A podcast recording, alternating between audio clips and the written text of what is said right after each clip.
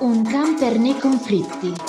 A cura di Atlante delle guerre in primis e Unimondo.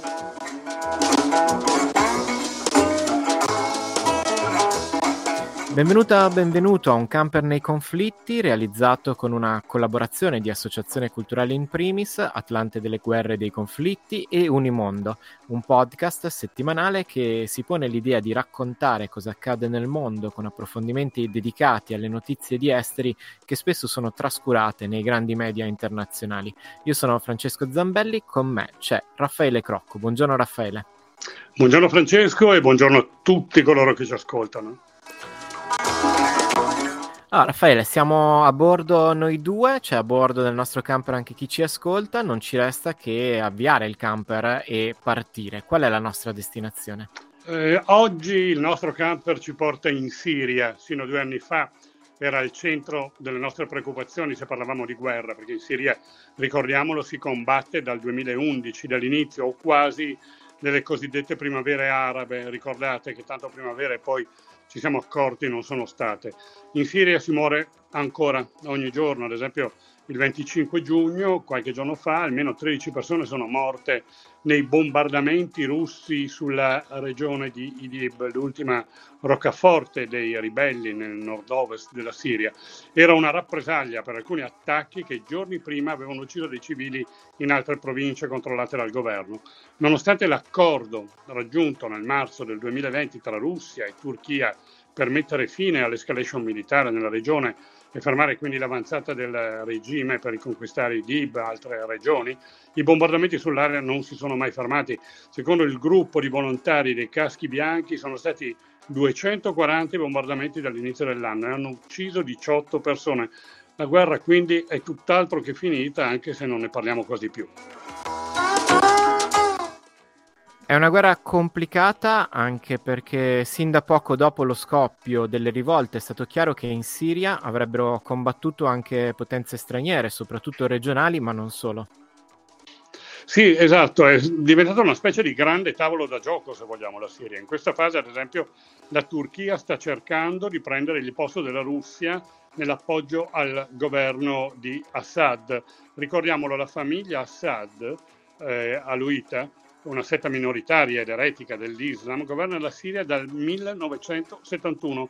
Conquistò peraltro il potere con un golpe. Bene, la Turchia per riuscire nel proprio intento nel corso dell'anno, nell'ultimo anno, si è mossa in molte direzioni. Il ministro degli esteri turco Cavusoglu ha tenuto colloqui in varie sedi, tra cui al vertice del Movimento dei Paesi non allineati, che è stato a ottobre nel 2022 nella capitale serba, a Belgrado, dove ha incontrato l'omologo siriano, altri ministri degli esteri. La parola d'ordine lanciata a quei tavoli da Ankara è riconciliazione, ovvero un quanto improbabile riavvicinamento tra il regime di Damasco e l'opposizione che 11 anni fa diede vita alla guerra civile in Siria. La proposta è stata immediatamente rispedita al mittente dell'opposizione che ricorda i crimini del governo centrale durante la guerra, come l'uso delle armi chimiche, il dossier Caesar, che sono le foto sul trattamento che il regime ha riservato agli oppositori incarcerati, e le varie stragi compiute nelle città siriane. Intanto, comunque, sconfitto militarmente lo Stato islamico, l'ISIS, qualcuno lo ricorderà, era il grande spauracchio che avevamo solo qualche anno fa, la popolazione soffre per le grandi difficoltà che il governo ha nel fornire servizi di base adeguati. Il sistema sanitario è al collasso, quello educativo in frantumi, mentre gli aiuti internazionali raggiungono la Siria col contagocce. In più la Russia chiede che la gestione di questi aiuti sia diretta e da parte del regime di Damasco, che così in realtà impedisce la distribuzione nelle aree controllate dai ribelli. E nel frattempo si continua anche a morire per gli scontri. Certo, secondo un rapporto di Syrian Network for Human Rights, soltanto nel primo semestre del 2022 sono stati ben 568 i civili, tra cui 114 che sono rimasti uccisi dalle violenze.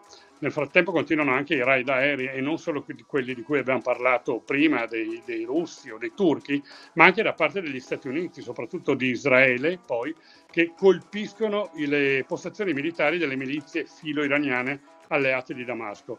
Si aggiungono appunto questi raid a quelli della Russia e dell'esercito siriano nelle aree sotto controllo dei ribelli come Idlib. Al momento di registrare questo podcast nel nord-est della Siria sono presenti circa 900 uomini, ad esempio, delle forze speciali statunitensi a supporto delle forze democratiche siriane che raggruppano i miliziani del JPG kurdi ne abbiamo parlato, se ricordate, nell'altro viaggio con il nostro camper, e formazioni composte dei, eh, dalle tribù arabe locali. L'obiettivo è contrastare quanto resta dello Stato islamico e controllare le carceri e i campi profughi nei quali si trovano gli affiliati e i simpatizzanti dell'ISIS. Poi appunto, ricordiamolo, continuiamo a dirlo, c'è la Turchia che punta a distruggere ciò che resta del territorio controllato dai curdi. Eh, Raffaele, questo è il momento del nostro podcast in cui il camper lo trasformiamo da mezzo di locomozione nello spazio e lo facciamo diventare un mezzo di locomozione nel tempo. Uh, prova a spiegarci cosa è successo in Siria e perché. Proviamoci perché non è semplice effettivamente, ma torniamo nel marzo del 2011, quando sulla spinta delle cosiddette primavere arabe i giovani hanno cominciato a scendere in strada per chiedere la caduta del regime. Inizia lì la guerra siriana come una rivoluzione che si trasforma rapidamente in un conflitto tra le forze governative e i gruppi ribelli supportati economicamente e militarmente dalle organizzazioni dei fratelli musulmani all'estero. Entrata in stallo, la guerra prende una piega religiosa, diventando sempre più settaria. La maggioranza sunnita del paese è contro la setta aluita del presidente Assad, setta, ricordiamolo, lo dicevamo anche prima, che viene considerata eretica. Nel marzo-aprile del 2014 il conflitto si radicalizza ancora di più. Mentre i russi offrono supporto al regime, gli iraniani e le milizie sciite di Hezbollah entrano a pieno titolo nella guerra in difesa dei luoghi sacri sciiti e appunto del regime. Sul lato opposto, i gruppi radicali sunniti, fino allora rappresentati da Jabhat al-Nusura, cominciano a proliferare fino a creare il sedicente Stato islamico, l'ISIS. Lavorati dal conflitto, in molti hanno aderito al califfato proclamato dall'ISIS nei territori conquistati perché almeno garantiva un minimo di sopravvivenza. Nel frattempo però la minoranza kurda, militarmente auto-organizzata nelle JPG maschili e nelle JPJ femminili, eh, ritenute ideologicamente vicine al PKK turco, inizia a conquistare territori nel, nel nord-est del paese. Qui forma la Rojava, nella quale i curdi siriani vedono la possibilità finalmente di creare un loro territorio indipendente alternativo a quello autonomo del Kurdistan iracheno. Inoltre loro si trasformano nei più forti, nei più agguerriti oppositori militari all'ISIS e per questo in quel periodo vengono appoggiati militarmente, soprattutto con la distribuzione di armi, da Stati Uniti ed Europa. Come vedete un quadro assolutamente complesso per una guerra di cui in realtà non parliamo più, ma che è tutt'altro che finita. E tra l'altro si collega, come ricordavi anche prima, alla puntata della scorsa settimana per quanto riguarda la parte del Kurdistan. Grazie mille Raffaele, veniamo ora a un paio di segnalazioni brevi. Allora, il nostro camper lo dobbiamo imbarcare, facciamo un tragitto in nave che è decisamente lungo perché andiamo lontano, andiamo in Australia dove il Parlamento ha approvato una legge che apre la strada a uno storico referendum costituzionale.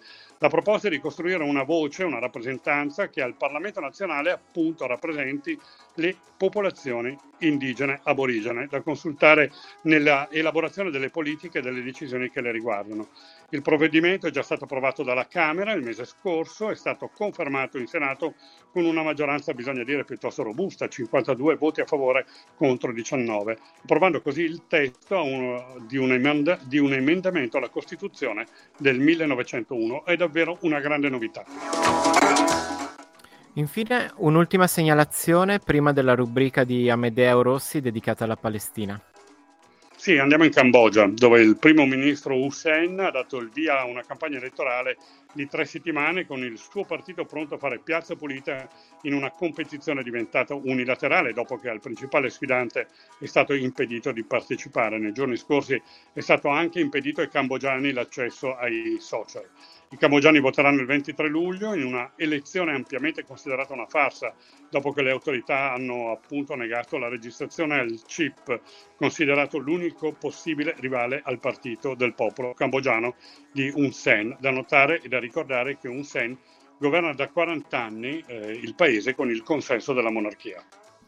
Grazie mille Raffaele, questo podcast di Un camper nei conflitti questa settimana termina qui, noi ci risentiamo la prossima settimana.